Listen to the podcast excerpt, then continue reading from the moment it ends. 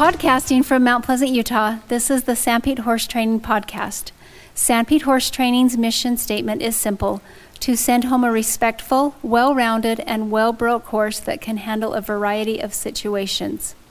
In today's episode, company manager and veterinarian Dr. Eric Dent is here to discuss the differences between starting a domestic colt and a wild horse, also known as the American Mustang. Hi, I'm Eric Dent.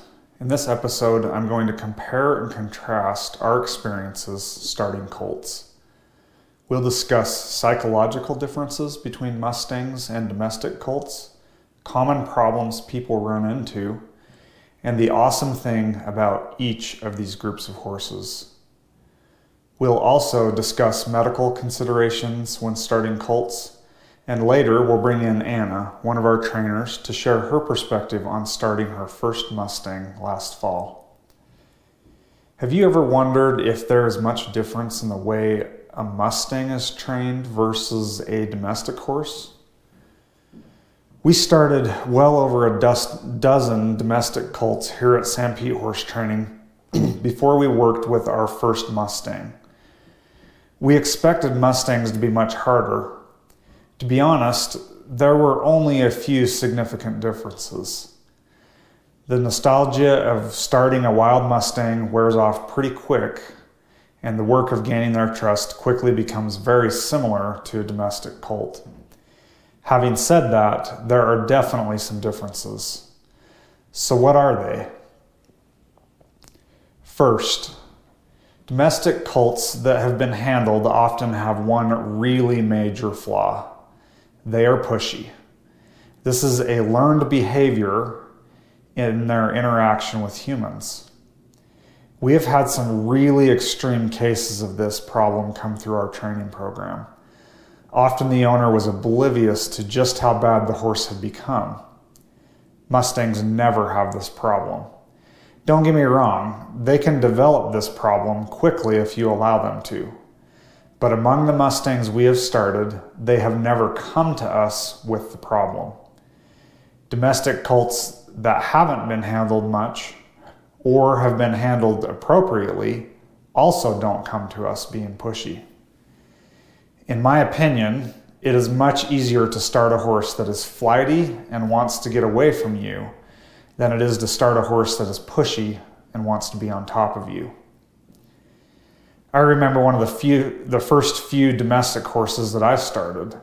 He was a well-bred reining type horse that the owner dropped off for 45 days of training. From the time the owner led the horse off the trailer to the time that the horse was let go in the stall, the owner had fed at least 20 horse treats to him. The horse was nibbling in the owner's pocket and pushing him all over the place. At one point, he stepped on the owner's foot. This horse was one of the pushiest horses I have ever dealt with. It took the full 45 days to get this horse consistently respectful of my space. It didn't do much good. The horse was immediately pushing all over the owner within a couple minutes of being picked up. I compare this with the Mustang mare we trained last fall. This horse was extremely flighty for the first 10 days after which one of the trainers started letting her get just a little bit too much into their space. She started to get pushy, but it was generally fixed fairly quickly when pointed out to this individual. Every Mustang we have trained has eventually tried to become pushy, but it was never present in the first few weeks. Second, the first five to 10 hours of training are totally different with a Mustang. Mustangs either try to get away from you at all costs, or less commonly, they try to come at you. Their degree of awareness and desire to run are heightened compared to any domesticated horse. We start all colts in a 50 foot round pen that has six and a half foot panels I built this round pen specifically for starting colts so we wouldn't have any problems with horses getting loose. It is impossible for them to get out. This is an enclosure that allows the horse to move away from the trainer, but keeps them from getting so far away that they can avoid contact. We've started quite a few domestic colts that were untouched.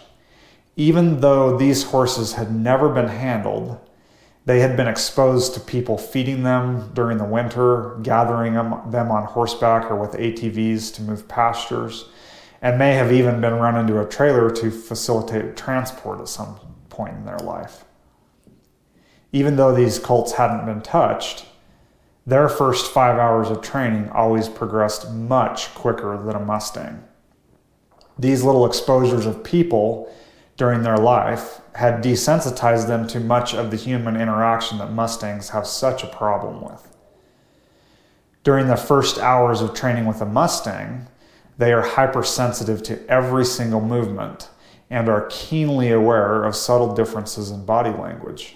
Mother Nature is telling these horses to run, and since they can't, they are totally keyed in to every single little change. The margin for error in these few hours is thin.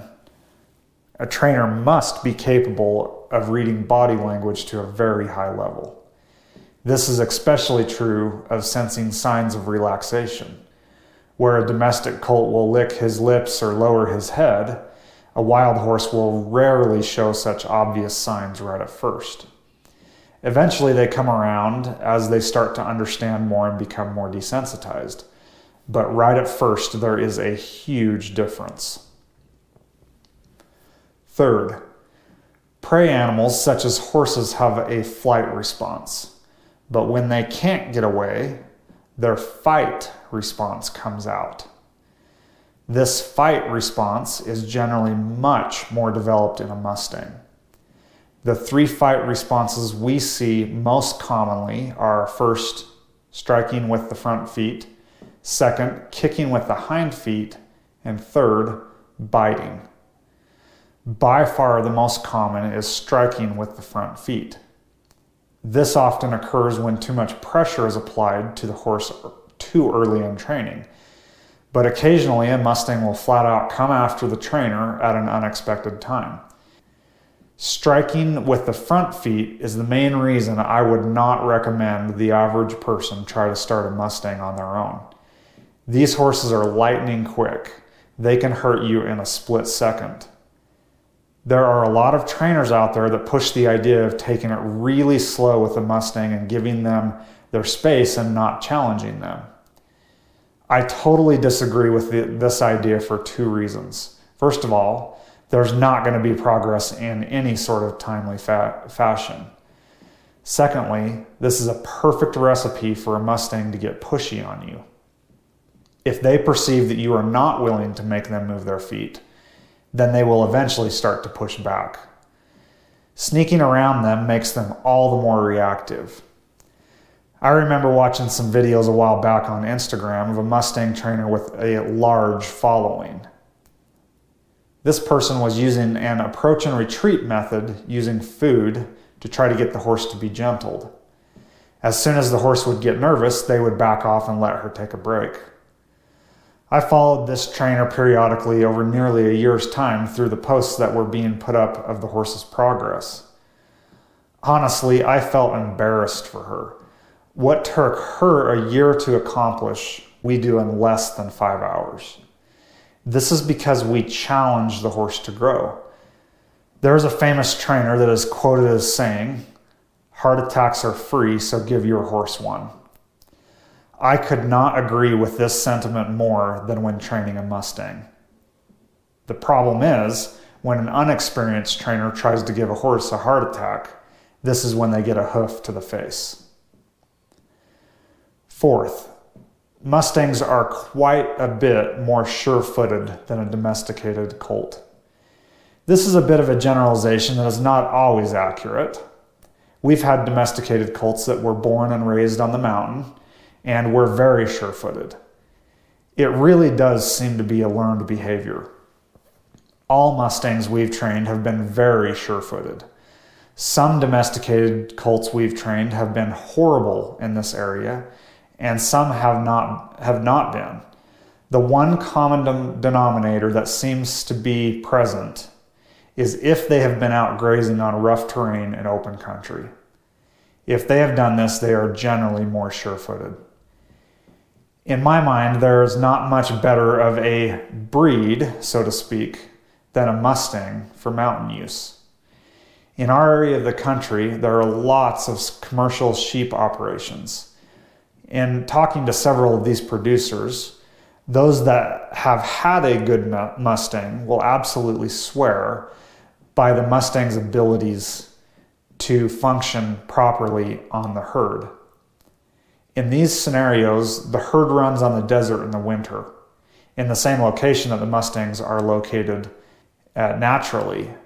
Then on the mountain in the summer, there is a Peruvian herder that is with the herd 24 7 and rides all day, every day.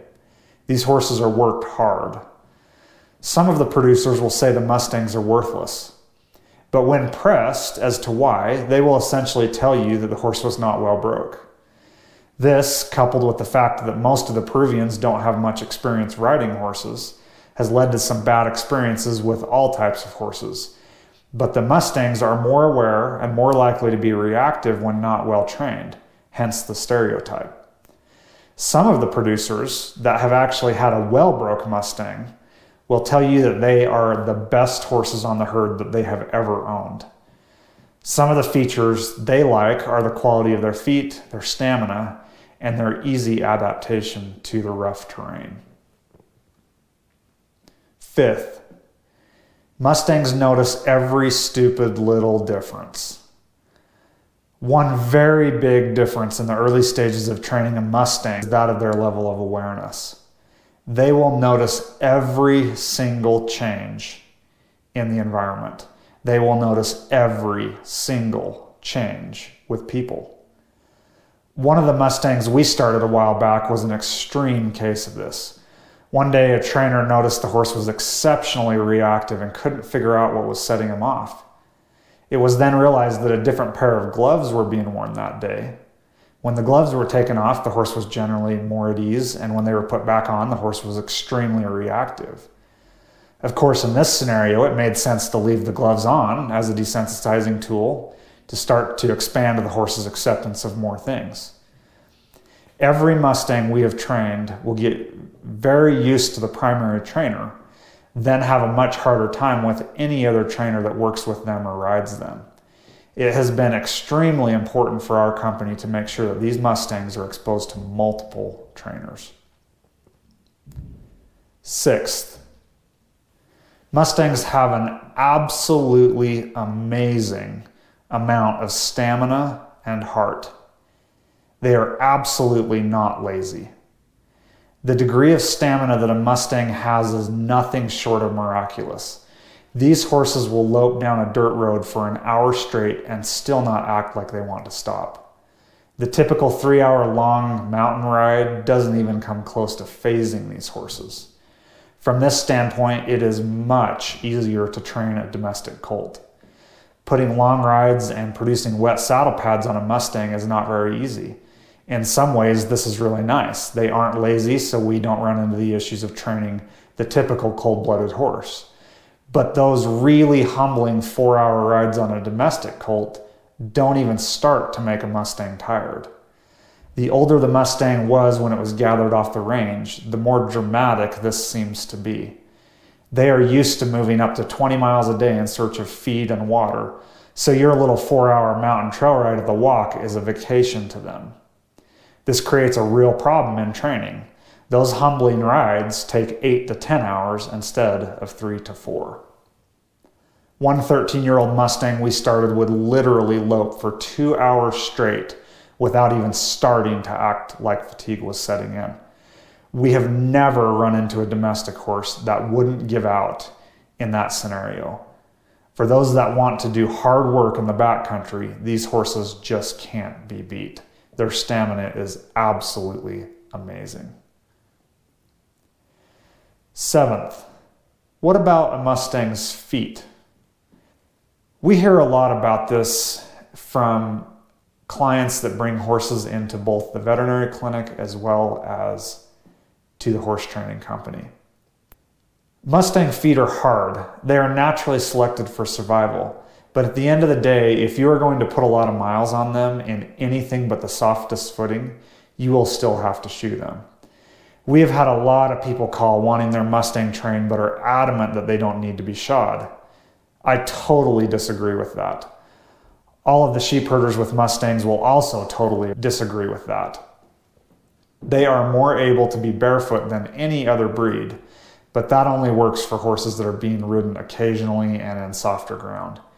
Don't think just because they are a Mustang that they don't need to be shod. So, those are the main differences that we have found when we compare and contrast a Mustang with a domestic colt. Joining me now is Anna, who is one of our horse trainers here at Sanpete Horse Training. Anna, thanks for joining us for today's podcast. Yeah, of course. So, you had a chance to start your first Mustang last fall. Tell us a little bit about the horse. Uh, so the horse is 14 years old. He was a sale authority, uh, which means he was over 10. Um, he was gathered off of the Cedar Mountain. They ran out of water, and so they actually used water traps um, to capture him. Um, so yeah, he's a Grulla, a pretty pretty big horse, um, reactive but smart.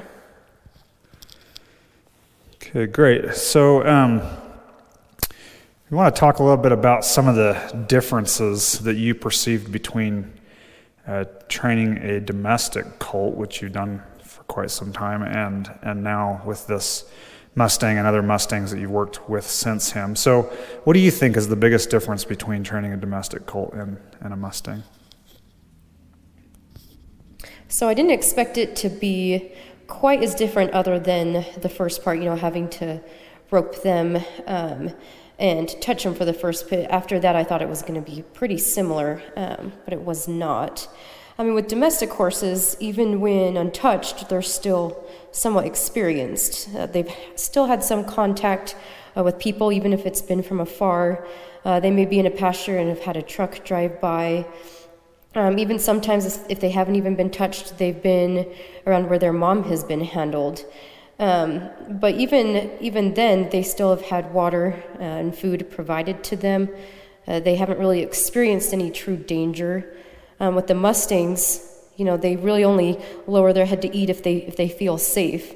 Um, anything that is our size coming at them is usually usually going to be a bad deal. Um, and so their prey instinct was just so much higher um, and lasted, I guess, so much longer than expected. Um, they really noticed the tiniest, tiniest details. Um, for example, uh, the first time, you know, he was in the stall, he'd been in the stall for about two days. Um, and before that, in the round pen for about two days. So, you know, he'd had the, the halter on and off uh, quite a bit at this point. Um, I was pretty comfortable going in there and, you know, being able to, to place the halter on him and approach him um, fairly confidently. Um, and so I go in to get him, and he's just, he's really nervous. He's reactive. He's backed into the corner. He's got his head up, and he's just staring at me. And it took me a while, took me a while to get him and kind of get the halter on him. And also took me a while to figure out exactly why he was like that. I couldn't figure out what I was doing uh, wrong, what had happened. But what I had figured out after kind of moving around and starting the training session was that my hat was different, and that's what he was nervous about. I readjusted it and he jumped away. Uh, I took it off and put it back on and he jumped away. You know, just suddenly nervous of my hat. Why? Because it was white and different than the hat I'd had on the other three days. So I took it took a while, but I worked with him. He was great. So the next day I wear the same hat and he's much better. You know, he's still eyeing it a little bit, but I approach him just fine and I go to put the halter on him, and he gets really nervous and reactive and kind of jumps away. And it's because I had gloves on that were different. So these ones were bigger and bulkier and kind of moved around a bit more in his face and um, just made him a lot more nervous. With you know, with domestic horses, I've never had to, you know, look at what I'm what I'm going to wear that day and be like, is this going to cause a problem? Is he going to have a hard time with this? Never had to think about what to what to dress with in the morning. Um, whereas the Mustangs, they just notice every tiny little detail. And with time and experience in the miles, it gets better, but it just takes it takes quite a bit longer uh, for them to calm down about those. So you mentioned your hat and your gloves. Were there any other things similar to that that you noticed during the training? Was it mostly clothing items, or, or were there other things as well? Uh, so definitely, definitely, kind of everything. With with the the trailer, he was actually surprisingly pretty good with that. Even even kind of like the tools, like the the sticks or a different, you know, halter, that kind of stuff. He noticed even even just the way you do things. You know, I put the halter on over his head, um, and then I go and I flip it. I flip it up instead of reach over. Uh, he noticed all those small small details you do. So, if you could identify one specific training principle or you know principle of horse training that you think needs to be approached a little differently with a Mustang versus a domesticated colt, what would you say that that would be? I would say probably training both sides of the horse. Horses, you know, they have both sides of their brain, so you've got to teach both sides. And with domestic colts, you know, you you teach them to do something one side, and uh, they get pretty good at it. So you go to the other side, and they struggle with it. You kind of have to reteach it, but you know, they pick it up fairly quickly. Uh, with the with the Mustang, it really um, was so obvious. You know, one side he'd be so uh, calm and good at, and the other side it was like starting from day one. Um, so, for example, you know, I'm working with him, sending him in between um, like a panel and myself, so that he's kind of learning to go through a, a small space, um, but, but be respectful and be calm, and then turn and and face me and then go back the other way.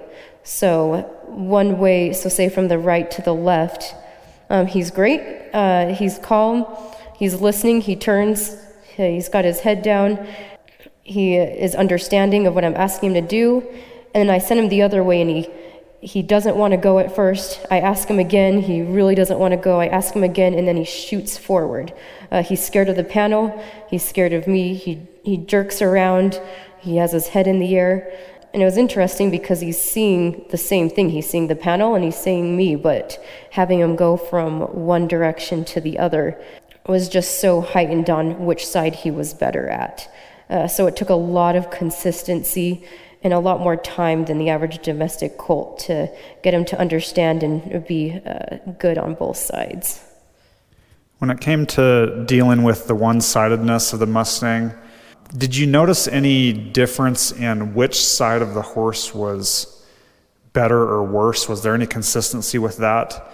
And, and maybe you can answer this question both for the domestic colts and the Mustangs. Did you find that the left was worse than the right, or the right was worse than the left, or was it, uh, was it kind of random throughout with uh, the domesticated colts or with the Mustangs?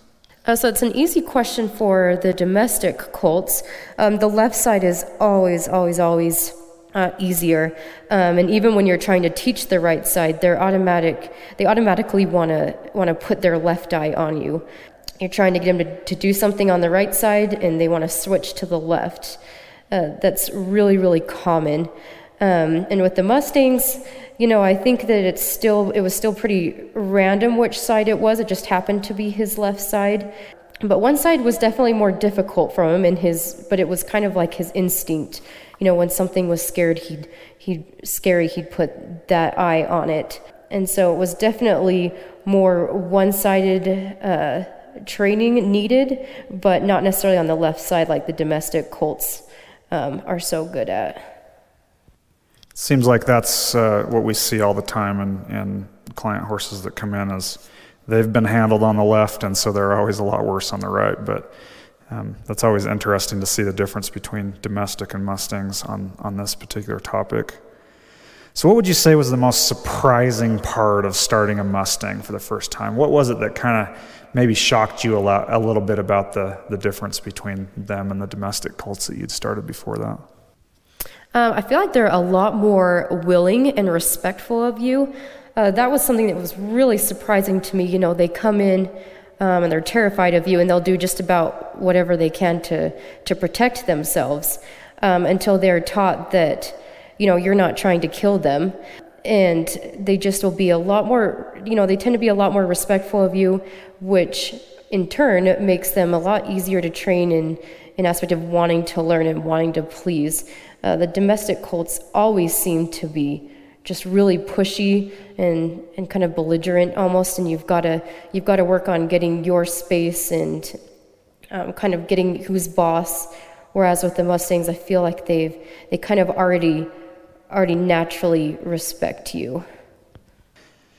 Is there anything else about your experience with domestic colts versus Mustangs that you'd like to share with us today?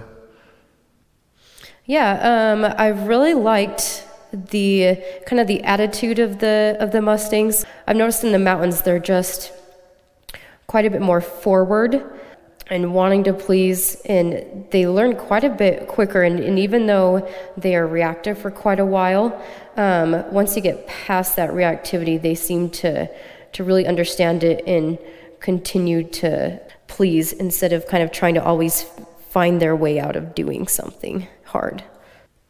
Anna, thanks for joining us for this podcast. We appreciate your perspective. Yeah, thank you. I want to talk for just a second about some medical considerations while training horses. These things apply for basically every horse, but I'll talk about a couple differences with Mustangs versus domestic colts when it comes to medical items. We have trained just about every breed of horse at one time or another.